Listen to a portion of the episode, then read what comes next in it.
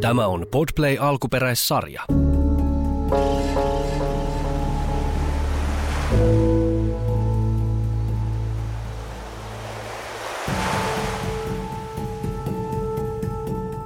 Rakas mielipäiväkirja. Masennus tuntuu nykyään olevan kansansairaus. Alkaa olla jo melkein poikkeuksellista, jos ihminen ei ole koskaan sairastanut masennusta. Kaikki alakulo ei kuitenkaan ole masennusta, ja masennus voi saada tosi erilaisia muotoja. Mikä meitä nykyään masentaa ja mitä sille voi tehdä?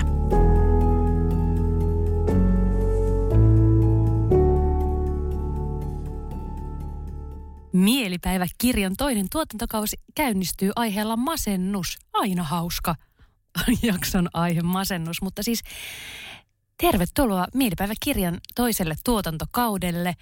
Kiitoksia kaikille, jotka on siinä aikana, kun me ollaan lomailtu ja tehty muita asioita, niin olette laittanut viestiä. Mulla on ainakin tullut. Onko sulle tullut, Emilia?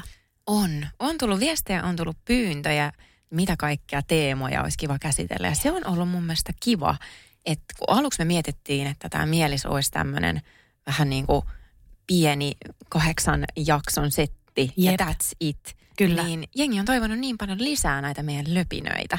Niin. Nyt ollaan sitten toisen tuottarin äärellä. Kyllä. Eli terkut kaikille teille, jotka olette jaksanut näpytellä meille viestiä. Ja siitä on tullut semmoinen olo, että eiköhän Emilia mennä takaisin koppiin. Kyllä. Ja me ollaan itse asiassa suunniteltu tämä tokatuottari ihan sen pohjalta, että mitä jengi on toivonut. Et kiitos myös siitä, että olette tehnyt meidän työn todella helpoksi. me ollaan vaan katsottu, että okei, tätä teemaa on pyydetty näin paljon ja tota noin paljon. Eiköhän siitä pyöräytetä seuraavat kahdeksan jaksoa. Kyllä. Ja mikään hän ei ole niin trendikäs aihe kuin masennus tässä ajassa. Täällä siis siitä juttelemassa tämmöinen masennuksesta toipuva, terapiassa käyvä, eh, ihmiselämää ja maailmaa pohtiva kirjailija Jenni Janakka ja Ja äh, masentunut mutsi Emilia Kujala, joka on myös psykoterapeuttina ja tietokirjailijana ja, ja yhteiskuntaaktivistina tunnetaan. Vau, joo ei ihme, että jos noi kaikki tittelet pitää hoitaa hime, himaan, niin siinä vähän sitten kuormittuu itse kukin. Mulla tuli hengästys, kun mä kuuntelin sun kaikkia tehtäviä kuvia. Mutta ju- jutellaan hei ää, masennuksesta. Jutellaan masennuksesta. Tämä on tärkeä aihe ja semmoinen, mihin aika paljon mahtuu mun mielestä puhetta nykyaikaan. Mutta masennus on niin monen kirjava ilmiö. Itse asiassa silloin, kun me puhutaan masennuksesta tai joku puhuu masennuksesta vaikka somessa, niin ei ole ollenkaan päivänselvää, että mistä silloin on kyse. Et jos sä kerrot mulle, että sua masentaa, niin siinä on varmasti jotain kosketuspintaa siihen, että minkälaista mun masennus on, mutta sen pohjalta ei voi vielä ihan hirveästi olettaa. Mä itse asiassa itse tässä nyt on tänä kesänä miettinyt niin kuin surun ja masennuksen eroa. Että tota, ö, 2021 mulla diagnosointiin masennus, eli mulla on niin kuin selkeästi psykiatrisen ensiapuun kävelin ja siellä lääkärin vastaanotolle. Ja sain diagnoosin vaikea masennus ja ahdistuneisuus. Ja, ja sitten sen seurauksena on, ö, olin eka avopotilaana ja sitten pääsin terapiaan. Ja terapiassa nyt ollaan oltu kohta vuoden verran ja, ja tota, varmaan jatketaan vielä jonkun verran. Katsotaan nyt. Ja tota, se oli niin kuin selkeä se 2021 mulla masennus. Se, mitä mun niin kuin mielessä tapahtui. Että se niin kuin, e, monista asioista tuli lähes mahdotonta tehdä, suorittaa. Semmoinen niin kuin läpikotaisin mielen lävistävä niin kuin voimattomuus ja kyvyttömyys.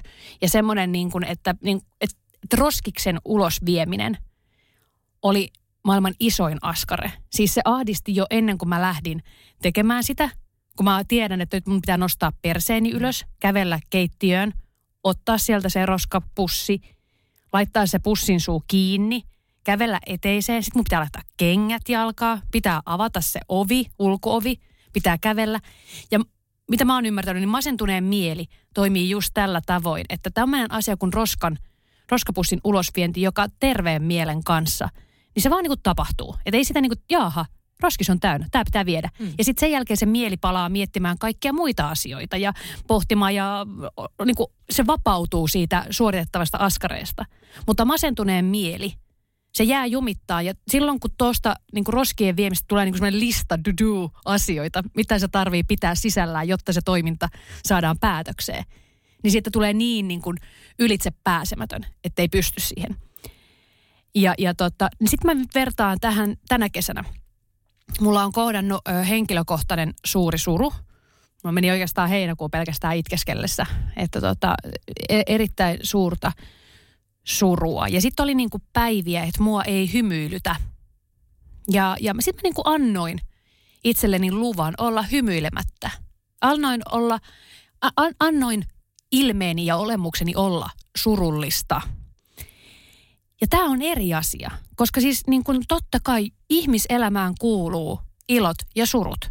Siihen kuuluu vitutus, kärsimys, kakkakikkareet, ihan yhtä lailla kuin iloriemu ja onni. Ja niillä on ihan yhtälainen oikeus olla olemassa.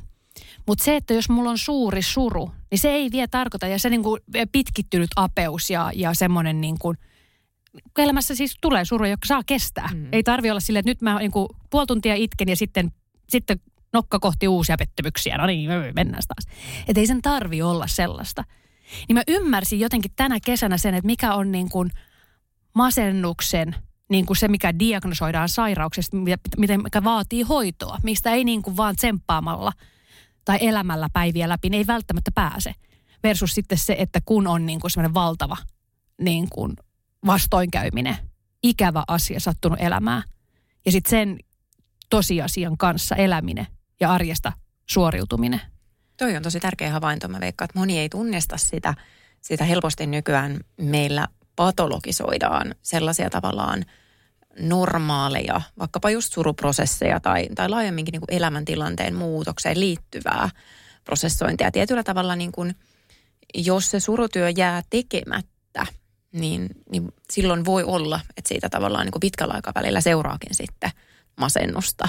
Ja masennukseen usein liittyy surua, että et, kyllä ne kulkee niin kuin käsi kädessä, mutta että masennus on usein niin kuin pitkäkestoisempi asia kuin, kuin tavallaan sellainen – no tämäkin antaa nyt ehkä sen kuvan, että suru olisi joku milloin niin alku ja loppu, koska, koska semmoista se, se ei ole. Että mä oon itse taipuvainen ajattelemaan, että suru on ehkä jotain, mikä ei koskaan tule sillä valmiiksi, että se muuttaa muotoaan. Mm, mä menetin kyllä. kanssa, kanssa tuossa tota, muutama viikko sitten mun rakkaan ystävän koiran. Ja nyt niin kuin ehkä huomasit ennen kuin aloitettiin äänittää, niin mä silittelin näitä meidän kuulokkeita, koska näissä on tämmöistä harmaata samettia. Se toi, toi mun mieleen Timo Koiran turkin silloin, kun se oli ajettu koneella, joo. koneella lyhyeksi. Ja joo, mutta toi, toi on tosi tärkeä. Mun täytyy ehkä vielä tuoda esiin, tuossa kun sä aluksi puhuit siitä, että miltä se masennus niin kun sun kohdalla näytti. Ja toi, toihan joo. on hyvin niin kun, tavallaan tyypillinen masennustarina, niin, niin ehkä tavallaan sit se toinen puoli, että kun me voidaan niin kuin masennusta tavallaan ihan niin kuin tieteellisestikin tarkastella tavallaan niin kuin sen pohjalta, että miten paljon masennusoireita on. Eli voidaan katsoa sitä määrää, että, että on lievää masennusta, on keskivaikeata masennusta ja sitten on vaikeaa masennusta – ja sitten me voidaan katsoa myös sitä oireiden laatua. Sä kuvasit sitä sun oireiden laatua, jos näin, että olikin niin tosi vaikea saada aikaan, tosi vaikea ryhtyä, semmoinen voimattomuus, pienen pienet asiat tuntui, niin kuin ajatus niistä tuntui tosi uuvuttavalta. Se on tavallaan yksi tulokulma siihen, minkä laatuisia ne oireet voisi olla. Sitten esimerkiksi mulla ja, ja monilla ihmisillä, kenen kanssa on tehnyt töitä ja kenestä on vaikka tuon suorittajan mielikirjan kirjoittanut, niin siinä näkyy taas vähän tämmöinen – erityyppinen masennuksen kulku, eli, eli tämmöinen korkean toimintakyvyn masennus. Ilmiö, jossa tavallaan ihminen, mitä huonommin se voi, niin sen kiireisempänä se itseään pitää. Ja, ja tavallaan se ajatus siitä to-do-listasta ei oikeastaan uuvuta, vaan enemmänkin se ajatus, että mitä jos tämä lista helvetti loppuu, niin se, se uuvuttaa, että, että joutuu pysähtymään oman itsensä äärelle. Se on tosi tärkeää, että niin kun erotella, erotella tavallaan vähän sitä, että okei, että, että minkälainen, minkälaista niin kuin laadullisesti vähän niin kuin ehkä erinäköistä masennusta voi olla, koska mä väitän, että ammattilaisetkin, niin, niin heidän on vaikea tunnistaa tämmöistä niin kuin korkean toimintakyvyn masennusta, kun se on vähän, vähän erinäköistä. Ihminen voi saa, niin kuin antaa itsestään tosi reippaan ja pärjäävän kuvan. Mm. Vähän niin kuin me ekalla tuottarilla puhuttiin, reippaasti uupunut jaksossa – ja toki se on nyt pakko sanoa tällainen niin kuin ammattilaisen vinkkelistä, että korkean toimintakyvyn masennus ei ole, ei ole mikään virallinen diagnoosi, ainakaan toistaiseksi. Eli, eli se on enemmänkin kuvaus sille ongelmatiikalle, jos nyt voi tämmöistä termiä, termiä käyttää. Ja ammattilaisetkin on siitä vähän ehkä niin kuin jotkut on sitä mieltä, että no onko semmoista, että onko siinä kyse, kyse esimerkiksi dystymiasta. Dystymialla tarkoitetaan tämmöistä ikään kuin lievää, voisiko sanoa kroonista tai niin kuin hyvin pitkäkestosta masennusta. Ja jotkut ovat sitä mieltä tosiaan, että tämä, tämä on niin kuin sama asia kuin korkean toimintakyvyn masennus. Mä oon vähän eri mieltä tässä kuitenkin. Mä ajattelen, että ne on, ne on kuitenkin ehkä eri, eri ilmiöitä, mutta tämä on tämmöinen niin kuin avoin debatti ja keskustelu tälläkin hetkellä ammattilaisten keskuudessa. Niin ja voidaanko tuossa siis itse asiassa puhua siitä, niin kuin, no nyt tämä menee tämmöiseksi binääriseksi sukupuolijaotteluksi, mutta jotta voi jotain ilmaista, niin, niin tota, kärisetään ja jaotellaan ja laitetaan ihmiset lokeroihin. Noin.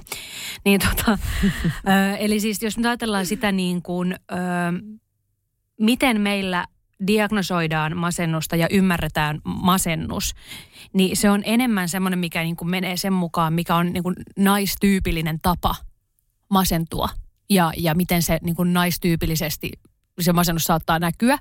Eli siis se, että, että niin kuin – et esimerkiksi naisille on kulttuurisesti sopivampaa näyttää se, että on paha olla, on surullista, on, on heikko, kokee voimattomuutta, niin se on kulttuurisesti sopivampaa, jolloin sitten sitä voi enemmän olla, jolloin sitten kun haetaan apua, niin se on, niinku, se on helpompi nähdä, että okei nyt sulla on, sulla on joku huonosti ja voisiko tuossa olla kyse masennuksesta, kun taas sitten niin kuin miestyypillisesti, niin se saattaakin olla, ja nyt taas korostan, tämä on nyt niin kuin binääri, tämä kärjestystä, lokerointia, noin. Eh, mutta, mutta koska ihminen kasvaa tietyn sukupuolioletuksen mukaan ja se ohjaa hänen toimintaa ja oppia ymmärrystä itsestään, niin sukupuoli on vaikuttava tekijä. Nature, nature, nature, nature. Minä olen täällä nature cornerissani. Niin tota, kun taas miehille se saattaa olla esimerkiksi masennus, niin vaikuttaa sieltä vaan, että ei halua kohdata sitä niin kuin pahaa oloa, jolloin sitten täytetään se niin kuin päivät kaikilla tekemistä työtä, harrastetaan, sportataan ihan sikkenä, ei sumarina vaan lujaa. Ja, ja tota, että se on niin kuin, et, et, jotta ei joudu olemaan niiden omien tunteiden ja kokemustensa kanssa kaksistaan, niin sitten niin juostaan asioiden äärelle tekemään, jotta, tekemään jotain – niin, ja ja sitten se ei ole samalla tavalla silleen, että jos, no jos tuossa nyt toi Jarmo on niin reippaana, tekee kaiken näköistä töitä ja sitten remontoi kotia ja sitten käy vielä salilla kahdeksan kertaa viikossa. Niin tota, eihän se, mikä on tuommoinen reipas japi tuossa noin, niin eihän sitä niinku samalla tavalla niinku diagnosoida kuin sitten kun Sirkka-Liisa on niinku ihan apeena. Niin, ja, ja tavallaan jos katsoo sitä niin kuin masennusta yksilön näkökulmasta, että miten yksilö toimii silloin, kun hän on masentunut – yleensä se käsitys itsestä, toisista ihmisistä, myös tulevaisuudesta on, on hyvin sellainen niin kuin, ja tästä maailmasta hyvin semmoinen kielteinen. Mutta masennu, masennuksen tavallaan se ää, logiikka perustuu usein just välttelyyn. Ja se välttely voi olla erilaista ihmisillä. Ja toinen ihminen niin kuin ihan sukupuolesta riippumatta välttelee tekemällä ja, ja toinen välttelee sitten jättämällä tekemättä että. Eli, eli tavallaan niin kuin just, just toi, että, että okei, jollain on niin kuin se, että ei pääse sieltä sängystä kerta kaikkiaan ylös. Se voi olla sitä välttelyä. Ja sitten joku toinen pääsee kyllä sängystä ylös ja, ja niin kuin ei meinaa mennä sinne sänkyyn sitten takaisin nukkumaankaan, eikä se uni välttämättä tuu enää siinä kohtaa, kun on niin kierroksilla. Mutta siellä on se sama tavallaan, ikään kuin puhutaan hienosti funktio, tarkoitus sillä tekemisellä päästä eroon siitä, mitä ei – ei halua kohdata, minkä äärelle ei, ei halua pysähtyä. Mutta mä vielä ehkä palaan vähän tuohon, jos me ajatellaan tavallaan sitä, että, että minkälaista se masennus on ja minkälaisin perustein sitä diagnosoidaan. Ehkä siinä näkyy vähän samanlainen ilmiö kuin vaikkapa uupumuksessa. Mä olin hiljattain tuon Karasjoen Emman podissa vieraana puhumassa just niin kuin milleniaalinaisten uupumuksesta. Ja sitten Emma kysyi multa, että hei, että, että miksi milleniaalinaiset on niin kuin enemmän uupuneita kuin miehet, että miksi tämä niin kuin uupumus näyttäisi olevan tämmöinen nuorten naisten juttu.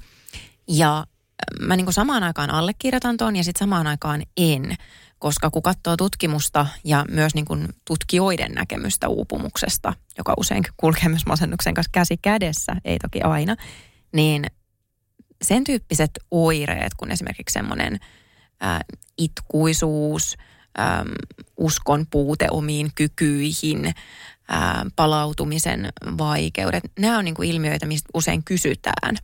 Ja sitten kun on katsottu, että okei, että minkälaisten miesten uupumus sitten on, että minkälaisia uupumusoireita heillä on, he saattaa olla enemmän sillä, että he ovat vaikka tosi kyynisiä, välinpitämättömiä siinä työssään. Ähm, tämän tyyppistä. Eli, eli mä väitän, että näitä niin kuin erityyppisiä vaikka masennuksen tai sit uupumuksenkin muotoja ei välttämättä niin kuin tunnisteta hirveän helposti. Ja se saattaa johtaa just siihen päätelmään, että okei, nyt meillä on ne naiset enemmän uupuneita kuin miehet. Tai tällä tavalla. Mä itse asiassa haluan jotenkin palata tuohon niin nuorten naisten ja itse asiassa ihan siis ylipäätänsä nuorten ö, masennukseen, koska niin kuin niin kuin huomaa itse uutisotsikoissa koko ajan puhutaan nuorten kasvaneesta masennuksesta ja, ja siitä, että kun tarvittaisiin niin kuin nuorten pariin lisää matalan kynnyksen mielenterveyspalveluita ja tuntuu, että niin kuin koko ajan kuormitusta siellä niin kuin nuorten mielenterveyspuolella. Niin mä jotenkin niin kuin ajattelen sitä, että nyt itse asiassa vähän tässä yritän referoida Liisa Keltinkangas Järvisen viisaita sanoja. Keltsu, tuo, klassikko.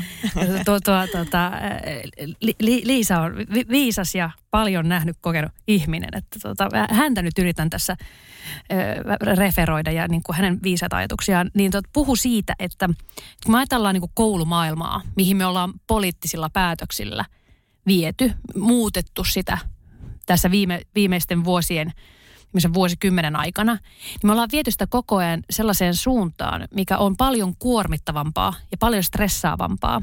Kun ajatellaan niin kuin ihmisen aivoja, ihmisaivoja, niin me tiedetään, että e, aivojen etuotsalohko kehittyy vasta niin kuin on valmis, on kehittynyt vasta 24-25-vuotiaana siellä. Ja, ja tässä aivojen etuotsalohkossa, siellä tapahtuu niin kuin kaikki tunteiden – puntarointi, tunteiden ymmärrys, semmoinen niin kuin, että tulee joku käsitys siitä, että miksi nämä tuntee nyt tässä. Täällä on kaiken näköisiä. Pää tuottaa kyllä tunteita ja tunnekokemuksia ja ajatuksia, mutta se aivojen etuotsalohko, mikä niin kuin auttaa meitä käsittelemään näitä asioita, niin se ei ole vielä kehittynyt. Ja siellä aivon etuotsalohkossa sijaitsee myöskin siis toi niin kuin impulssien säätely. Ja kun nuorelta vaaditaan jo niin kuin yläkouluikäisenä itseohjautuvuutta, sitä vaatii alakoulu, käsittääkseni sielläkin on kaiken näköisiä mm. näin. Niin tota, mutta niin kuin, vaaditaan myöskin sitä omaa ymmärrystä siitä, että mikä musta tulee isona. Vaaditaan sitä, että yläkouluikäiset osaa tehdä oikeita ratkaisuja elämänpolulla. Että mihin kouluun sitten tästä peruskoulun jälkeen mennään. Mikä, mikä on se mun oikea. Ja sitten mahdollisesti, jos on lukio ja sitten sieltä niin kuin, tai jonkin niin kuin ammatilliseen, öö, niin me luodaan koko ajan, paineistetaan sitä, että epäonnistumisesta, väärästä valinnasta tulee kalliimpaa. Koska jos et esimerkiksi pääse e- ensimmäisellä yrittämällä sisään, kun tämä mikä korkeakoulu-uudistus, mm. että se, että jos pääset ensimmäisellä yrittämällä sisään, niin se on helpompaa, mutta sitten jos et, niin, niin paska kasaallennet, niin, niin me tehdään, me paineistetaan koko ajan enemmän ja enemmän sitä maailmaa, missä ihminen ei yksinkertaisesti ole vielä mitenkään valmis kantamaan niitä sitä paineistusta, sitä stressiä, niitä päätöksiä, mitä me vaaditaan niiltä. Mm. Mun mielestä ei ole mikään ihme, että se lisää nuoren mielenterveysongelmia. Mutta mun mielestä siis mistä niin kun, mä jotenkin tässä haluan tällä tuoda esille, että kaikki alle 24-25-vuotiaat, niin äh, jos tuntuu siltä, että elämä on kaoottista, niin, niin se on ihan neurologisesti ok. Mm. niin se susta pitääkin tuntua. Susta pitää tuntua just siltä. Mutta, tota, mutta siis myöskin Liisa Keltinkangas on puhunut sitä, että ylipäätänsä ihmisen niin kuin, ö, muutos on niin kuin vaikeeta ihmiselle ja, ja niin kuin muuttuva ympäristö. Ja sitten mä mietin niin kuin tätä aikuisena olemistakin niin kuin työelämässä – niin kyllähän tämä niin kuin sosiaaliset rakenteet ja sosiaaliset muutos, sen lisäksi, että tulee töihin uusi raportointijärjestelmä, niin sen lisäksi siellä työpaikalla muuttuukin yhtäkkiä se, että nyt tämä tiimi meneekin tähän tai sun työpaikka muuttuu. Niin kyllähän se on niin kuin meille kuormittavaa että me joudutaan niin kuin niitä meidän sosiaalisia suhteita, sidoksia uudelleen käsittelee. Se meidän niin kuin, koska ihminen on sosiaalinen eläin, hmm. niin me, me, me, niin kuin meidän minä-käsitys on suhteessa myöskin toisiin ihmisiin Enkä mä puoskaroi ihan oikein, Emilia? Hmm. joo, joo, mä tässä kuuntelen, kuuntelen ja ajattelen samaan aikaan kaikenlaista ja, ja jotenkin tota, mä ajattelen, että ei, ei pelkästään meidän minäkäsitys ole suhteessa toisiin ihmisiin, vaan myös meidän kokemus turvallisuudesta. Ja sitä turvallisuuden kokemusta me tarvittaisiin todella paljon tämän kaiken epävarmuuden rinnalle, missä me eletään. Että jotenkin klassinen vanha läppä, mutta meidän kulttuuri on muuttunut ihan valtavasti. Ja sitten taas meidän aivot loppujen lopuksi todella vähän, että ne enemmän tai vähemmän elää edelleenkin siellä savannilla ja saa turvallisuuden kokemuksensa siitä, että voi luottaa siihen, että on kannateltu. Mun ei tarvi itse pystyä kannattelemaan itseäni, varsinkaan nuorena, mutta ei muutenkaan.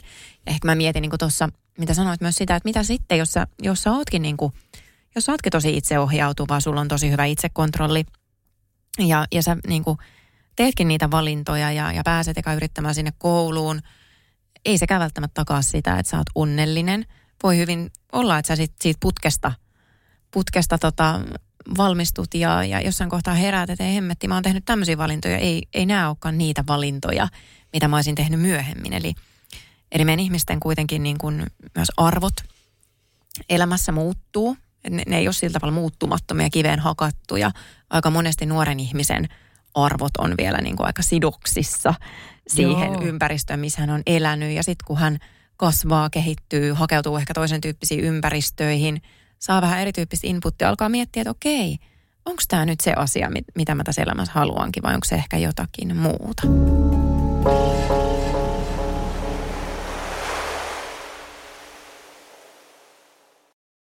Itse asiassa näistä arvoista me päästään kauhean kivasti aasinsiltaa takaisin masennukseen, ettei lähdetä ihan, ihan liirum laarumiin, koska mä oon huomannut... Ki- kiitos Emilia.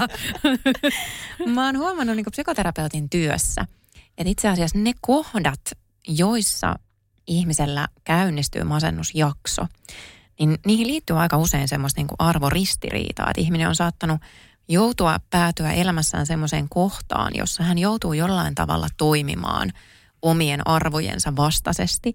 Tai hänen täytyy tehdä semmoista arvotyöskentelyä, pohtia sitä, että okei, mä oon pitänyt tätä asiaa mulle elämässä tärkeänä, mutta onko tämä enää? Mun täytyy miettiä, että mikä se on. Ja vaikka mun omalla kohdalla muistan yhden tällaisen kohdan silloin, kun uuvuin ja masennuin, kun tein väitöskirjaa. Ja olin jotenkin pitänyt sitä väitöskirjan tekemistä ja akateemista uraa itselleni niin kuin itsestään selvänä asiana. Ja jouduin tosi paljon käymään itteni kanssa sitä keskustelua, että okei, tämä on se, mitä mä haluan, mutta tämä ei saa mua voimaa hyvin. Että onko tämä nyt sitten luovuttamista vai irtipäästämistä? Onko tämä epäonnistuminen vai onko tämä niinku risteys mun elämässä, missä mä voin harjoitella – uudelleen valitsemista ja erilaisten polkujen niin kuin kokeilemista. Ja mä uskon itse niin, ja aika monet muutkin, jotka tekee niin kuin hyväksymis- ja omistautumisterapiaa, jonka ytimessä on arvot, kuten, kuten minäkin, että, että jotenkin ihminen ei kestä hirveän kauan sitä, että se toimii vastoin, kun sen arvot edellyttää. Eli täytyy joko muuttaa niitä arvoja tai sitten täytyy muuttaa jotain siinä omassa toiminnassa. Ja, ja tämmöiset ristiriidan paikat, niin, niin on usein niitä hetkiä, jossa me masennutaan. Voi olla, että se masennus on ehkä adaptiivinenkin reaktio siinä. Se saa pohtimaan sitä, että, että missä mä oon ja jotenkin ehkä herkistymään kaikille niille tunteille, mitä siihen liittyy. Mutta sitten kun se pitkittyy, niin se ei, ei toki ole. Puhut viisaita.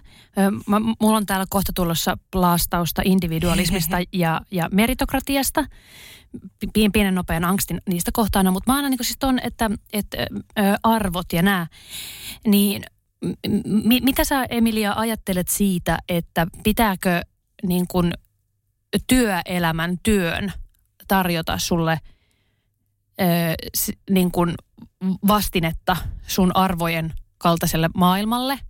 Vai voiko työ olla vaan työtä, että sä niin kuin käyt sieltä hankkimassa sen rahan, jotta sä voit niin kuin elää sun niin kuin henkilökohtaista elämää arvojen mukaisesti. Että mikä tämä suhde, miten sä näet tämän?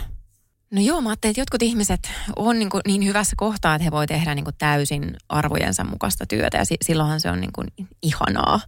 Siinä tulee ehkä sitten kysymyksen siitä, että mit, mitä se arvojen mukainen työ on, että onko se yhtä kuin kutsumustyö.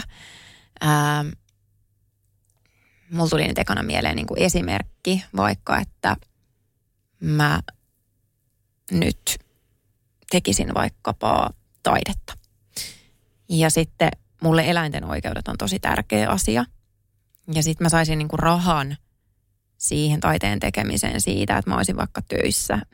Kauhea esimerkki, mutta tuli mieleen vaan teurastajana. Ni, niin tämä olisi niin iso arvoristiriita mulle, mm. että mä en pystyisi perustelemaan sitä mun taiteen tekemistä sillä mun niin arvojen vastaisella työllä. Niin. Mutta sitten jos se, se työ olisikin vaikka, että, että mä vaikka, no mä tykkään siivota, niin mä vaikka siivoaisin. No, laitoshuoltaja. Niin, mä olisin laitoshuoltaja. Se ei olisi ehkä niinku semmoinen, missä mä voisin toteuttaa kaikkea niitä mun taiteellisia jotenkin intohimoja. Mm. Mutta, mutta siis mulla olisi se paikka elämässä kuitenkin. Niin, niin ehkä sen, sen tyyppinen niinku ristiriita olisi Joo. mahdollinen. Joo. Mä en tiedä, vastasinko mä sun kysymykseen. Joo. Mä aloin nyt oikein pohtia tätä. Joo, ja siis, mikä, tämä, mikä se asetelma on? Siis mulla, mulla itselläni on, on jonkinnäköinen angsti tällä hetkellä käynnissä myöskin sitä kohtaan, että niin kuin sen työn tarvitsisi tarjota jotain niin kuin suurta mm. ymmärrystä olemassaolosta. Sitä merkityksellistä. Mulla, mulla jotenkin, niin kuin, jotenkin ärsyttää se, ja etenkin jotenkin vielä niin kuin tuo tietotyön puolella. Koska Joo. musta tuntuu, että se, niin kuin, se maailma on täynnä kaiken näköisiä puhujia. Me tehdään puhujien töitä. niin on helppo, helppo kritisoida asiaa, jonka äärellä itsekin on. Niin tota, äh, on niin kaiken näköistä mu- muutosjohtamista ja, ja sitten niin kuin mennään sinne ja löpötellään kaiken näköistä asiakasrajapinnan kosketuksen merkityksellisyyden rakentamisen prosessista. Mm. Ni, niin kuin, mun mielestä toi on ihan niin kuin täyttä paskaa, rehellisesti sanottuna. Ja mä mietin, lähinnä mä mietin just sitä, että – että kun nykyään työelämä melkein ala kuin ala vaatii sitä niin kuin itseohjautuvuutta ja sitä niin kuin, että sä niin kuin itse luot sille sen merkityksen ja sit, niin kuin se ö, työpaikan ja työympäristön, työyhteisön tarjoama, tarjoamat struktuurit on mm. niin kuin, ne on niin kuin vähentynyt. Että sun tarvii itse niin kuin, sen lisäksi, että niin kuin, todennäköisesti vastuualueet on kasvaneet, niin sen lisäksi myöskin se, että sä itse – itse johdat itseäsi, itse määrittelet, mitä pitää tehdä itse. Mm. Niin tämähän on niin kuin kognitiivisesti, on tullut niin kuin työympäristöstä on tullut paljon vaativampi ja paljon raskaampi kuin se, semmoinen, missä on niin kuin paljon tarkemmin niin kuin työn pu- johdon, työn organisoinnin puolelta tuotu se struktuuri ja tehtävänannot ja se maailma. Me nyt ei tarvitse palata takaisin 70-luvulle, mutta mm. niin kuin vähän ollaan mun mielestä menty niin kuin överiksi. Mä oon vähän kiukkunen. Niin, joo, ei, mä ymmärrän sen, koska kyllä, kyllä mäkin ajattelen tietyllä tavalla, että vaikka arvojen mukainen työ on ihana asia, merkityksellisyyden kokemustyössä on ihana asia, niin samaan aikaan se arvojen mukainen työ voi olla vähän niin kuin semmoista, ähm, sori nyt, mutta etuoikeutettujen kermaperseiden ää, luksusta, jos nyt näin voi sanoa. Joo, voi. Mun mielestä on niin kuin yhteiskunnallisen keskustelun kannalta tervettä, että noin sanoo.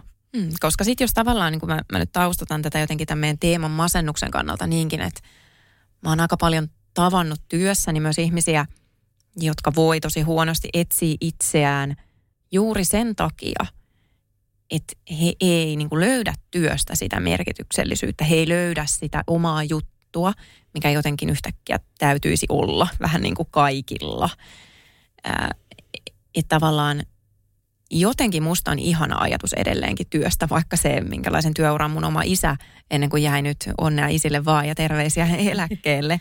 Että hän oli niin kuin 40 vuotta samassa tehtaassa töissä. Niin. Ja, ja niin kuin Joo, oli varmaan asioita, mitkä häntä siellä kiinnosti, niin kuin rahankin lisäksi, mutta et siihen ei liittynyt semmoista niin kuin elämää suurempaa kutsumusta, ja tämä on se mun oma juttu, ja tämä on se mun niin kuin tarkoitus ja merkitys elämässä. Plus mun on ihan pakko vielä niin kuin siteerata Petri Tammista, kirjailijaa, joka on niin kuin mun mielestä Nero, e, ja terveisiä Petrille, että voitaisiko me nyt vihdoinkin jo kirjoittaa se kirja yhdessä. Mä oon yrittänyt saada Petriä suostumaan tämmöiseen. Niin Petri on sanonut niin hienosti, että elämän tarkoitus ei ole minä. Ja mä väitän, että mitä enemmän me pyöritään tämän meidän oman navan ympärillä, niin sen enemmän nämä masennusasiat meitä myös vaivaa. Eli jotenkin kun me yritetään tavallaan selittää sitä, miksi ihminen masentuu, ja sitten me yritetään selittää sitä, että miten mä voisin toipua masennuksesta, niin tässä meidän yksilökeskeisessä ajassa aina se katse on sinne omaan napaan. Mitä minä voisin tehdä eri tavalla? Mikä minussa on vikana? Entä jos me katsotaankin ihan väärään suuntaan? Tämä on musta se kiinnostava kysymys. Kyllä siis, ai, että mulla menee kylmän väreet ja onnen hikikihelmöintit kehossani. Ystävä Pete en ole ikinä tavannut häntä, mutta musta tuli heti hänen tämän yhden kommentin perusteella, mitä sä nyt kerroit, että musta tuli hänen ystävä. Niin tota, juuri toi minäkeskeisyys, josta päästään nyt tähän mun individualismi ja, ja, ja niin kuin, mm-hmm. meritokratia angstiini. Eli meillä niin kuin, meritokratialla tarkoitetaan sitä, että ihmi, jokaisesta voi tulla mitä tahansa – kun hänellä on vaan niin kuin riittävä määrä omia, niin kuin hoksaa, mitkä ne omat taidot on, treenaa niitä ja tekee ahkerasti töitä, niin voi tulla ihan mitä tahansa. Ja uskoo itteensä. Ja uskoo itteensä. Tämä niin. on, tämä on niin kuin meritokratia ja mun mielestä mä olen, mä muistan, oliko se tässä vai himokaastis vai missä, missäköhän mä oon mennyt sanomaan sitä, että mun mielestä meritokratia on mulkkujen, mulkkujen utopia. utopia. Yes! on se ollut tässä. Ja, ja mä olen edelleen sitä mieltä, koska siis tässähän on niinku se, että jos et sä ole niinku sit, niinku Antti Tuisku tai lääkäri Anni, niin sähän et ole, niinku, sittenhän sä oot niinku surkimus. Sä olet niinku oman laiskuutesi ja, ja, ja niin kuin kykysi, että sä et vaan niin kuin ymmärrä sun osaamista ja sä et osaa kehittää niitä, etkä tee riittävästi töitä, niin sä olet tuomittu ää, niin kuin epäonnistuja. Sä olet luuseri.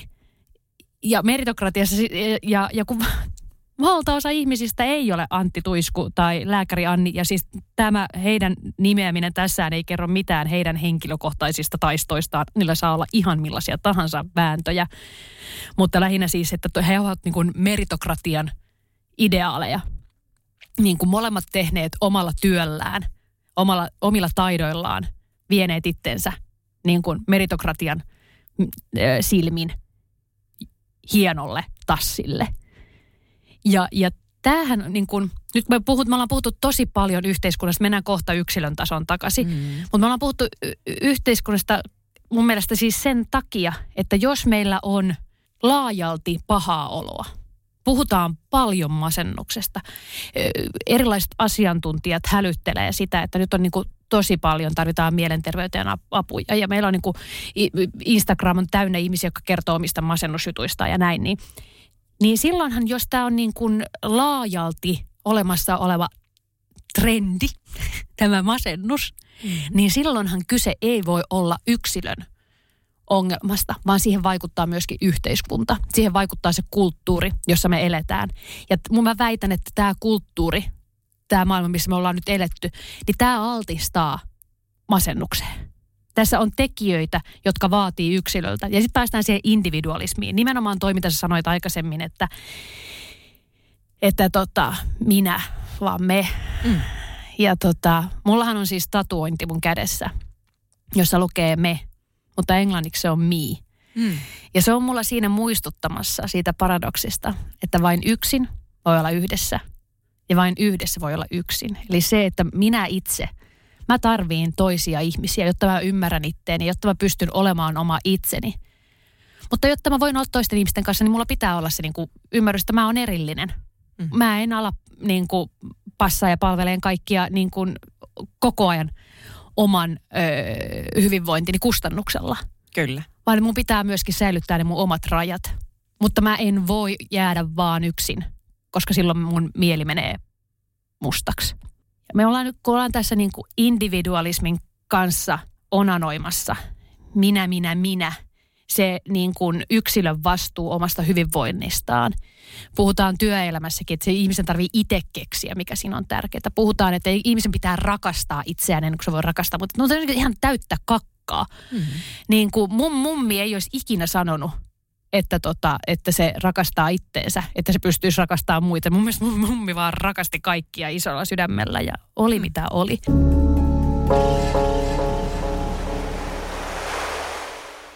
Kyllä ajattelee mielenterveyden historiaa. Ennen oli melankolia. Sitten, oli niin kuin, sitten on ollut ahdistuneisuutta ja sitten tuli masennusta ja näin. Niin jos ihmisellä on ollut paha olo aiemmin, me ollaan yhteisössä käännytty meidän yhteisön puoleen. Kerrottu siitä, että tota, nyt mä tarviin näissä asioissa huolta. Ja yhteisö auttaa ja kuuntelee ja keskustellaan ja viedään eteenpäin. Nyt jos ihmisellä on ongelma, niin sen pitää kääntyä itseensä ja ratkaista se. Ja kun se omassa navassa, mä olen mun henkilökohtainen kokemus on siellä omassa navassa nyhjäämisessä. Mä olen tehnyt vuositolkulla sitä. Ja se ei ole tuonut terveyttä ja tasapainoa mitenkään mun elämääni. Vaan itse asiassa ne on ne toiset ihmiset ja niiden kanssa jakaminen ja asioista puhuminen ja, ja niiden kuuntelu. Joo, mä tietyllä tavalla tunnistan tuon, mitä sanoit, että on, on tavallaan käännytty toisten puoleen, mutta näkyyhän niin kuin mielenterveyden historiassa toki sit myös se ilmiö, Ähm, että jos nyt mietitään jotain, mikä on tässä meidän ajassa hyvin, kun me ollaan niin paljon paasattukin, niin, niin tavallaan se, että, että kyllähän kautta aikojen myös mielenterveyden haasteista kärsivät ihmiset on suljettu niin kuin yhteisön ulkopuolelle.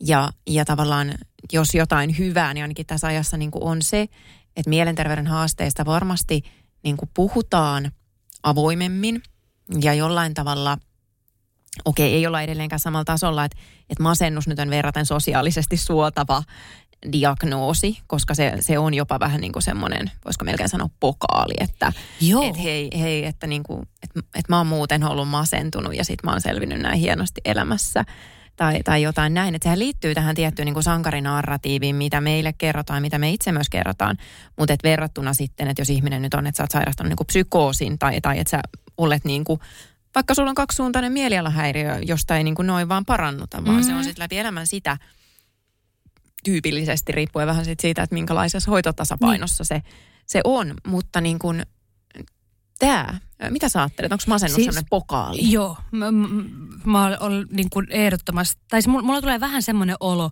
että, tota, että masennus on kääntynyt ja nyt, nyt, nyt mä sanon seuraavan asian, niin mä en halua mitenkään dissata ketään, joka joutuu masennuksen kanssa kärsiä painiin. Tiedän, että se on tosi vittumasta ja raskasta. Mutta tietoa tapaa on tullut sosiaalisesti niin kuin todist, se on niin kuin tietynlainen todistus siitä, että sä otat elämän vakavissas. Sä otat itses vakavissas, kun sä oot masentunut. Kun sä oot jossain kohtaa kokenut masennuksen, niin se kertoo siitä, että sulla on halu mm. kehittää ittees. Sulla on halu vaatia elämältä enemmän kuin tavallista. Ja tavallinenhan on niin kuin suurin rikos tässä ajassa, tavallisuus. Niin, ja jos sä oot sen masennuksen, niin kuin, ja, ja mä en siis ajattele näin, mutta tämä on nyt se niin, narratiivi, niin, se tarina, mitä meille kerrotaan, että jos sä oot sen masennuksen voittanut, niin se on vähän niin kuin todiste, se on evidenssiä siitä, että sä olet resilientti, kuten tässä ajassa täytyy olla. Kyllä. Ja, ja siis niin kuin mä vähän vielä tuonne, siis mäkin puhun romantisoiden niin kuin siitä, että miten masennus ja mielenterveyden ongelmat on aiemmin kohdattu, niin mä hänen heitä niin kuin meitä sinne 1800-luvulla ja niin kuin laitoksiin, vaan mä vien siihen niin kuin heti taas sinne niin kuin ajatuksiin savannille, mikä on mm. siis, sehän on si- siitä kivaa ö, materiaalia verrata, koska meillä ei ole tekstillistä dokumentaatiota siitä samalla tavalla kuin 1800-luvun lopusta tai mm.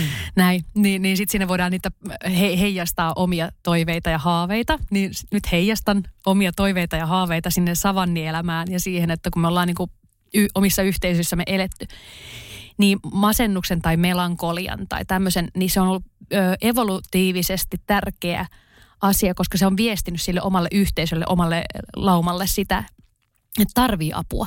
Hmm. Ja, ja sitten sitä on saatu. Ja, ja se on ollut, että ei ole ollut niin kuin hyödyllistä siinä kohtaa lähteä lisääntymään tai perustaa perhettä, koska siis masennushan vie nämä tämmöiset ilot. Mm. Ei, ei, ei, ei kiinnosta, alkaa nyt romanttista. Mutta se kertoo sitten, että sun mieli ei ole tällä hetkellä sellaisessa tilassa, että se kykenisi niin kuin, ö, luomaan suhteita, semmoista mitä tarvitaan. Vaan että nyt ollaan niin kuin pausetilassa. Että se on niin kuin evolutiivisesti, masennus on semmoinen tarvittava pausetila – että voi olla rauhassa niiden omien sotkujensa kanssa. Ja sitten kun se niitä selvitään, niin sitten katsellaan. Joo, toi on itse asiassa kiinnostavaa, kun mä oon niin viimeisin, viimeisin masennuskokemus, mitä, mitä mulla on, niin on, on synnytyksen jälkeisestä masennuksesta.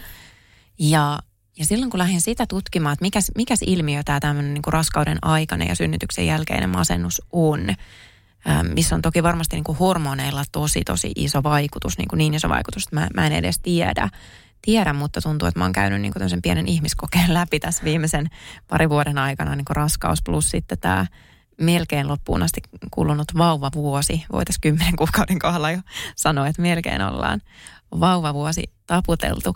Mutta tota, jotenkin siellä on korostunut tämä niin selitysmalli, että, että tämmöiset niin kuin lyhytkestoiset mielialaoireet, mitkä ei ole niin kuin vielä masennusta, että kutsutaan tämmöiseksi baby bluesiksi.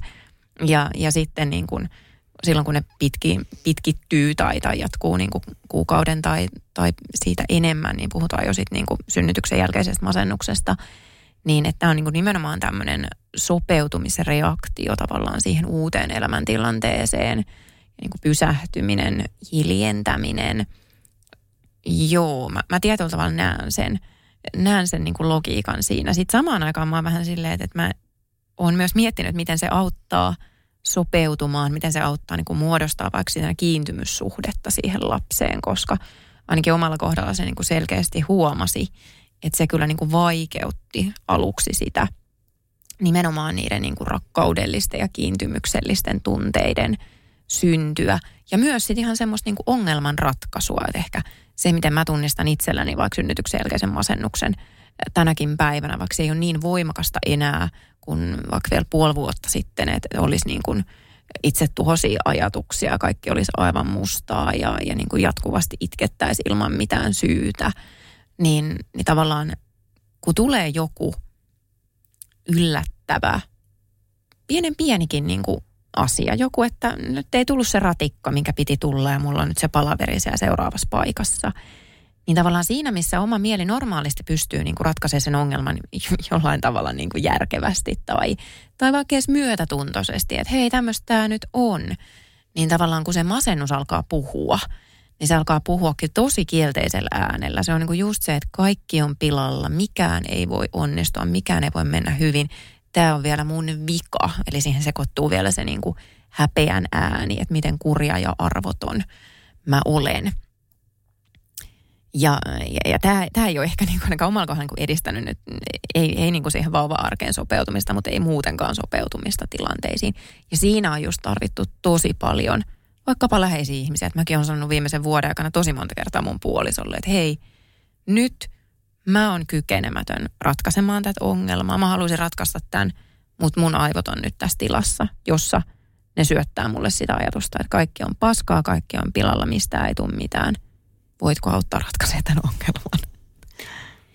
Joo, ja siis kiitos Emilia, että puhut tuosta synnytyksen jälkeistä masennuksesta ja tosta, koska sitten kun aikaisemmin puhuit sitä pokaalista, mm. että masennus on tietynlainen pokaali, niin mä näen, että, että yhteiskunnallisessa ja keskustelussa synnytyksen jälkeinen masennus ei ole samanlainen pokaali kuin semmoinen eksistentiaalinen masennus, koska me nähdään se niin kuin, me nähdään hienompana tarinana se, että ihminen elää ja yrittää olla sitä parasta mahdollista versiota itsestään, jonka seurauksena niin kuin E-, elämäntuska käy ylitse pääsemättömäksi ja ihminen masentuu, niin se on sallitumpi pokaali kuin sitten niin kuin onnellisen asian, kuten perhelisäyksen niin kuin kohtaaminen. Että se, tulee, niin kuin, että se ei ole samalla tavalla, että mitä selvettiä sä nyt meet.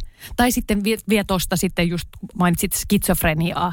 Mm. Tai muita tämmöisiä va- va- vakavia ö, läpi elämän mahdollisesti ihmisen kanssa eläviä to, mielenterveyden asioita, ne ei ole samalla tavalla sosiaalisesti hyväksyttäviä mielenterveyden Kyllä. ongelmia. Joo, ja toi on, toi on niin kuin sillä valitettavaa, että, että mielenterveyden ongelmat on kuitenkin, ne on niin laaja ilmiö.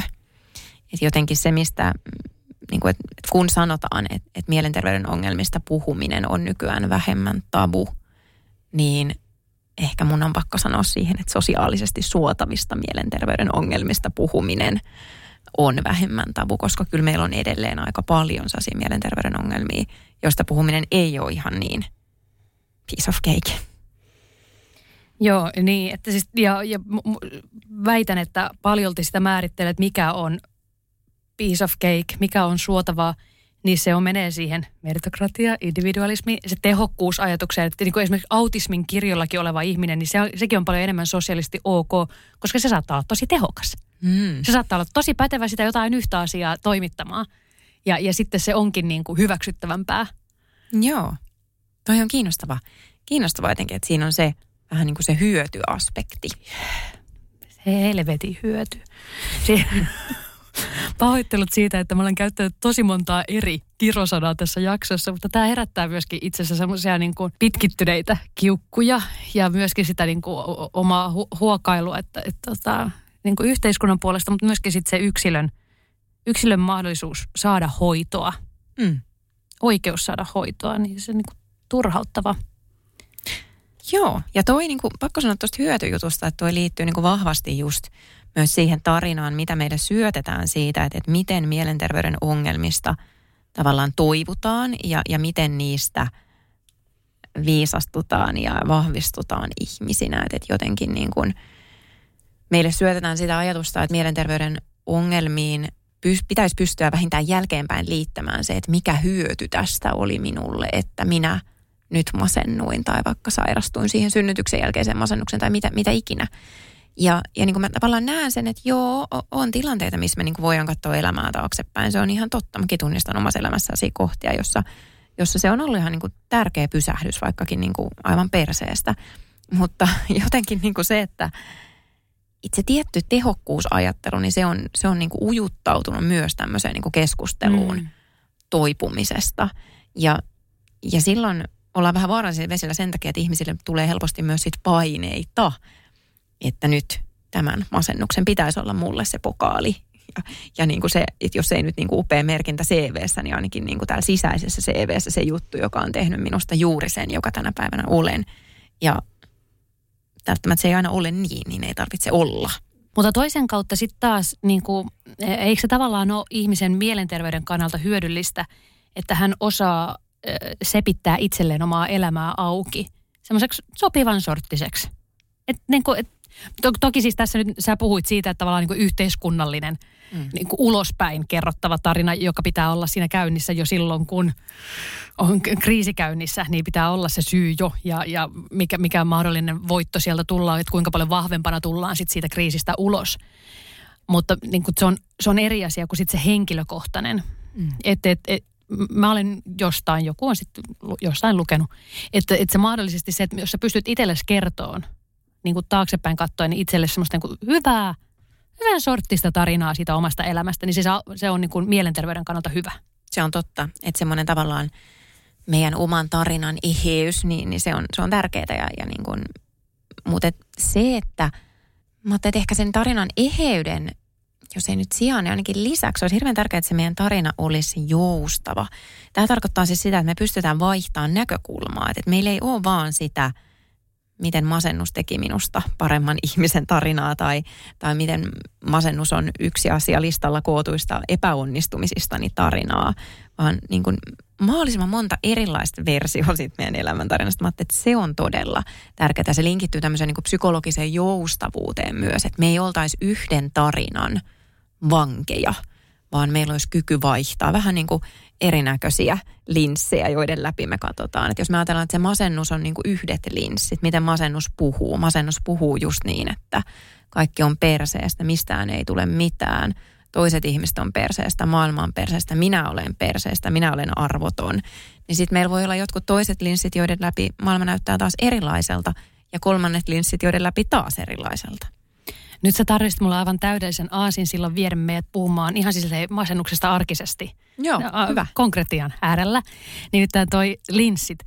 Koska tota, mulla itselläni oli silloin, kun mä kävin ö, psykiatrisella sairaanhoitajan luona, niin ö, masennuksen kanssa yksi todella tärkeä niin kuin ajatus, minkä se sairaanhoitaja, terkut vaan hänelle, jos tunnistat itsesi tästä, niin tota, mut mua auttoi, niin oli se, että se niin kuin piirsi flappitaululle paskan kierteen. Eli kun se niin kuin, äh, piirsi sinne, että koska kun on masentunut, niin on semmoinen niin kuin, niin kuin ajatukset on mustissa. Se on mm. niin kuin ajatuksen paskaa. Sitten siitä päästään siihen, että niin kuin toiminta on paskaa. Sitten kokemus on paskaa ja sitten se, se että sun kroppa, niin sä oot silleen niin kuin paskaköntti voimattomana. Ja tämä niinku kierre vaan jatkuu. Että niinku tavallaan koko ajan se, niinku miten sä oot, niin se on se kierre käynnissä. Ja sitten sanoi, että, että jos sen saa jostain kohtaa pikkasen katkaistua, niin se auttaa. Se antaa vähän happea sinne väliin. Mm. Ja mulle itselleni oli se niin kuin iso iso apu oli se, että mä aloin puhua Instagramissa omasta masennuksesta ennen kuin mä tiesin, että mä selviän tästä. Hmm. Ennen kuin se oli niin kuin selviytymistarina. Ja koska se mahdollisti mulle, ja tämä nyt ei ole, että nyt kaikki masentuneet, niin alkakaa puhumaan sosiaalisessa mediassa omasta masennuksesta. Ei tarvi. Hmm. Se ei missään nimessä, tämä ei sovi missään nimessä kaikille, mutta tämä oli mulle niin kuin todella tärkeä ja mulle sopiva tapa. Kun mä aloin puhua siitä, niin mä sain niin kuin Instagramissa vertaistukea muilta masentuneilta. Sitten tuli niin kuin, ja oli ihana päästä juttelemaan muiden masentuneiden kanssa, koska siinä ei tarvinnut jotenkin suojella. Hmm. Kun jos mä juttelen läheisten kanssa mun masennuksesta ja siitä, niin kuin, että mulla ei ole elämän iloa, ei ole voimaa, jo ajattelin kuolemaa, mm. niin en mä halua puhua mun rakkaan. Mä en halua pelotella niitä. Mä joudun suojelemaan, jolloin mä joudun niin kuin, tavallaan pitää osan siitä masennuksesta itselläni. Kyllä. Mutta kun mä pääsin jutteleen toisten ventavieraiden ihmisten kanssa masennuksesta, niin siinä pystyi niin kuin jotenkin rennommin ja jopa vähän vitsaillen mm. puhumaan siitä, että no joo, ei tänäänkään taas niin kuin yhtään voimia elää tätä päivää että tässä mennään sekunti kerrallaan. Hmm. Ja, ja, ja sitten niinku, se, se niinku kannattelun paine poistui siitä. Ja tämä oli mulle semmoinen, että kun mä aloin puhumaan siitä omasta masennuksesta ju, julkisesti, niin mä pystyin olemaan hetken aikaa apua toisille. Hmm. On se sitten niin kuin masennuksen ö, kanssa itse painivat tai heidän läheisensä tai tuttavat. Ja pystyin sanottaan, koska mulla on taitona sanottaminen. Ja pystyin sanottaa sellaisia, että mä pystyn olemaan pikkasen hyödyksi. Niin se antoi mulle semmoisen, että tämä ei ole ihan täyttä paskakierrettä, nämä mun päivät. Vai täällä on tämä pieni hetki, että voin olla vähän jotain hyvää. Mutta saanko mä, Emilia, nyt kun sä oot sisäammattilainen, niin saanko mä kysyä sulta semmoisen asian, mikä mua on mietityttänyt kovasti? Mm, kysy. Ähm, Katsotaan, osaanko mä vastata. No niin. Kysyä saa tietenkin. Eli on olemassa tämmöinen kognitiivinen terapia. Eli siinä siis käsittääkseni puntaroidaan, niin kuin käydään ammattilaisen kanssa läpi ajatuskaavoja ja tapoja ja tunteita ja mistä tunne tulee ja miten siihen reagoidaan ja mistä se syttyy. Näin, eikö Joo. näin? Lyhyesti. Yksinkertaistettuna. Yksinkertaistettuna.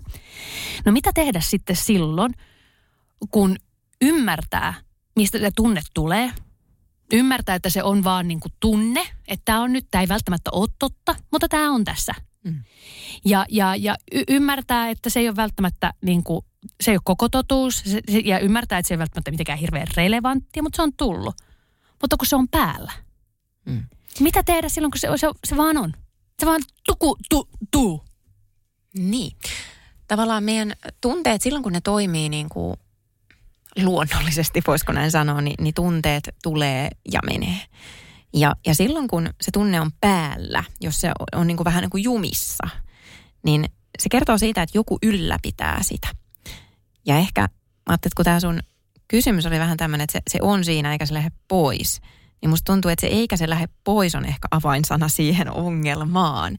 Eli tavallaan se, se saattaa, tämä on nyt arvaus, mutta se saattaa kertoa siihen, että siellä on käynnissä joku prosessi – jolla me tavallaan yritetään päästä siitä tunteesta eroon, jolloin siitä meidän tilasta olla sen tunteen kanssa tuleekin ei hyväksyvää. Ja silloin me ollaan jumissa, ja kun me ollaan jumissa, niin se, se meidän jumissa oleminen, ehkä sen tunteen murehtiminen, tässä purnaaminen, että miksi tämä perseen tunne nyt on tässä näin, vaikka tämä on ihan tyhmä ja vaikka mä ymmärrän, mistä tämä tulee, niin se ylläpitää sitä – Saatko kiinni? Joo. Saatko kiinni, mitä tarkoitan? Eli, eli tavallaan niin kuin, mä ajan nyt takaa sitä, että se, että me hyväksytään joku tilanne, niin se on eri asia kuin se, että me ikään kuin tykättäisiin siitä tilanteesta tai saataisiin muutettua sitä tilannetta miksikään. Ja mä oon huomannut, että psykoterapiassa tosi usein, jos me tehdään erilaisia tunnetaitoharjoituksia tai vaikka läsnäoloharjoituksia, ihminen ei välttämättä sano sitä ääneen, mutta siellä meidän niin korvan takana on ajatus siitä – että tämän tunteen tai ajatuksen pitäisi muuttua nyt, kun mä teen tämän kanssa töitä. Ja sitä me ei oikeastaan, ainakaan kognitiivisessa käyttäytymisterapiassa, niin me, me ei haeta oikeastaan sitä, että se muuttuisi, vaan me haetaan sitä, että se meidän suhde siihen tunteeseen muuttuu. Eli, eli tavallaan se, miten me ollaan sen kanssa. Koska me ei voida valita meidän tunteita, me ei voida valita meidän ajatuksia, me ei voida päättää, milloin joku tunne tulee ja milloin se tunne menee. Me voidaan vaan – varjoida sitä meidän tapaa olla sen tunteen kanssa. Nyt meni tosi korkealentoiseksi ja, Niin, ja, ja, ja, tota, Mutta itse asiassa saanko mä tota tässä kohtaa Joo. mainostaa sun kolumnia? Eikö sä, eikö sä tästä asiasta justiinsa Ylelle ykkösaamun kolumni kesällä kirjoittanut? Mä muun muassa tästä, tästä mielenmedialukutaidosta. Niin. Kyllä, Kyllä mä, hei, mä, mä mainostan sun, sun tekemää tekstiä. Se oli, mun, Kiitos. se oli mun yksi ke- kesän parhaimpia lukukokemuksia. Oli ihan Hienoa. törkeä hyvä. ihanaa, ihan mahtavaa. Kiitos. Kiitos itsellesi. Hei, Jee. mennäänkö pieniin tekoihin? Mennään pieniin tekoihin. Kerro Emilia, mikä on pieni teko masennuksen kanssa? No sä puhuit tuosta paskan kierteestä ja mun täytyy sanoa, että mun eka pieni teko, minkä mä olin jo käsikirjoittanut tänne meille, oli se, että mä olisin halunnut, ja haluan edelleenkin totta kai kehottaa kuulijoita tarkkailemaan sitä, että miten se masennus puhuu. Eli tavallaan tunnistamaan sen, se liittyy itse asiassa tuohon mielen medialukutaitoonkin, että se masennus on vähän niin kuin semmoinen uutistoimisto, joka suoltaa meille valeuutisia. Ja kun me opitaan tunnistamaan, että miten se masennus puhuu, eli minkälaisia valeuutisia se masennus meille syöttää, niin me opitaan ollaan suhtautumaan siihen semmoisena mielen pölinänä, johon meidän ei ole pakko reagoida. Se ei tarkoita sitä, että me ei päästä niitä, niin kuin, tai että me päästäisiin niistä valeuutisista eroon. Niin kuin ei me muutenkaan tämän maailman valeuutisista päästä. Siellä ne on, hitto vie, vaikka kuinka, kuinka yrittäisi siihen rinnalle tuoda niin kuin Ko- sitä faktaa. Joo, ja koko ajan ne näyttää yhä aidommilta ja paremmilta ja erilaisilta. Kyllä. Ja tulee uusilla tavoilla tuohon hyppimään meidän naaman eteen. Kyllä, tämä sama metafora toimii niin kuin erittäin hyvin myös masennukseen. Mutta se meidän kyky tunnistaa ne valeuutiset ja tunnistaa se, että siinä on aikamoinen valta meillä, että reagoidaanko me niihin, niin, niin se, on, se on yksi tosi tärkeä pieni teko. Mutta sitten mun on ihan pakko sanoa, kun sä sanoit sen paskan kierteen, niin mun on pakko, mulla on nyt kaksi pientä tekoa. Ei mitenkään rönsyllistä meidän eka jakso yhtään liikaa. Mutta me otettiin myöskin sille kohtuuttoman iso aihe ekaksi Niin. masennus. Mä sanoin sulle ennen kuin äänettä, että tästä tulisi helposti kolmen tunnin. Niin ja me mietittiin tätä silloin, silloin kun me katsottiin näitä toiveita, masennusta oli siis varmasti eniten toivottu, että onko tämä vähän liian iso palanen kakkua. Mutta tämä on nyt sitten tämmöinen kakku, mitä me ollaan vähän Tä- hakattu meidän niin. nenää tähän kakkuun ja kaikkea. Mutta siis se, että hyvin herkästi, tämä ei päde pelkästään masennukseen, vaan tämä voi päteä niin kuin ihan semmoiseen yleiseen vaan vitutukseen tai, tai muihinkin haasteisiin elämässä. Niin kuin, te tiedätte sen, kun on paskapäivä. Ja sehän alkaa usein siitä, että ihminen jotenkin aamulla vähän niin kuin niin sanotusti herää väärällä jalalla, tajuaa, että tämä päivä on paska. Ja siitä paskapäivä tulkinnasta tosi helposti tulee vähän semmoinen itseään ohjaava ennuste. Eli me aletaan nähdä kaikki asiat, mitä meille tapahtuu siinä päivän mittaan sen meidän paskapäivätulkinnan mukaisesti. Vähän niin kuin katsotaan paskapäivä silmälasien läpi. Ja sitten me aletaan vielä toimiakin sen mukaisesti. Ja taas vahvistuu se meidän ajatuston paskapäivä. Niin mitäpä jo, jos sen vaihtaisikin niin, että hei, nyt on paska hetki. Tämä Mm. hetki on paska, mutta seuraavasta hetkestä mä en välttämättä tiedä. Voisiko siitä aueta semmoinen pieni mahdollisuus, että me saatettaisiin nähdäkin niiden meidän silmälasien läpi vaikka vähän eri tavalla se todellisuus. Loistava pieni teko. Vinkki. Hmm, semmoinen. Mä annan itse asiassa kans kaksi Noniin. nopeasti. Mä annan ö, tota, läheisille vinkki, niin ö, muutamat vinkit. Jos sä olet masentuneen ihmisen läheinen, älä sano seuraavia asioita. No koita nyt sempata. Piristynyt vähän. Sullahan on elämässä kaikki hyvin. Häntä pystyy vaikka hakaneulalla. Älä nä, näe, nämä on semmoisia lauseita, mitkä ei muu, mitään muuta kuin syyllistä sitä masentunutta. Älä tee niitä. Toinen, mitä voit tehdä, niin oot silleen, että hei, mä voisin tuoda sulle makaronilaatikkoa. Siis semmoinen niin kuin, tai tarviiko apua pyykkien kanssa? Mä voin nappaa sun pyykit ja pestä ne. Koska masentuneen, niin kuin mä jakson alussa kuvasin sitä, niin, niin kuin hyvin pienetkin askareet saattaa tuntua kohtuuttomilta ja, ja ihan niin kuin ylitse pääsemättömiltä. Niin se pienet arjen avut. Ja sitten, että e- e- ei tarvi puhua niin kuin siitä, että no miltä susta tänään nyt on tuntunut ja olisiko nyt jo pikkasen parempi olo. Tai että voisinko mä niin kuin jotenkin tehdä sun olosta parempaa, vai ei, että vaan oon läsnä, oot siinä ja viet sen makaronilaatikon. Mm. Tosi iso apu. Tosi iso. Ja sitten siinä tulee myöskin se, että masentunut kokee sen, että siinä elämässä on ihminen ja on hyväksytty, on mukana toiminnan, toiminnassa, vaikka ei olekaan niin kuin aktiivinen. Niin nämä on läheisille pienet teot, mitä voi tehdä. Mutta sitten mä annan tämmöisen, tämä ei nyt toimi sitten, jos on oikeasti niin kuin vaikea masennus päällä, koska vaikean masennuksen kanssa niin siinä niin kuin muista ihmisistä tulee epärelevantteja, niin kuin se on se oma napa. Mm. Masentuneen mieli on, on niin kuin itsekeskeinen kusipää. Se on mun mielestä siihen niin kuin luonnollinen, luonnollinen osa sitä sairautta. Mutta jos ollaan siinä niin kuin toipumassa siitä tai ollaan kiikutaan sen asian kanssa, niin mun pieni teko olisi semmoinen, että ää, kuuntele toisia ihmisiä. Kuuntele niiden huolia ja murheita ja keskustele. Koska silloin kun kääntää sen oman katseensa siitä omasta vaikeudesta ja mahottomuudesta ja tuskasta ja kivusta toisiin ja on hetken aikaa läsnä niiden toisten ihmisten kanssa, niin se auttaa sen perspektiivin kanssa. Se auttaa ymmärtää, että meillä on jokaisella täällä sitä omia lantakasoja, missä me pyöritään, joiden kanssa me painitaan. Ja se tuo semmoista niin kuin armoa ja ymmärrystä siihen omaan ajatteluun ja arkeen. Kuulostaa hyvältä. Hmm. No niin. Siinä saitte kahden sijaan neljä pientä tekoa. Niistä voi nyt sitten inspiroitua, jos, jos siltä tuntuu. Mutta hei, nyt on kuule aika sanoa, että tällaista tänään. Tee Emilia. Ja Jenni.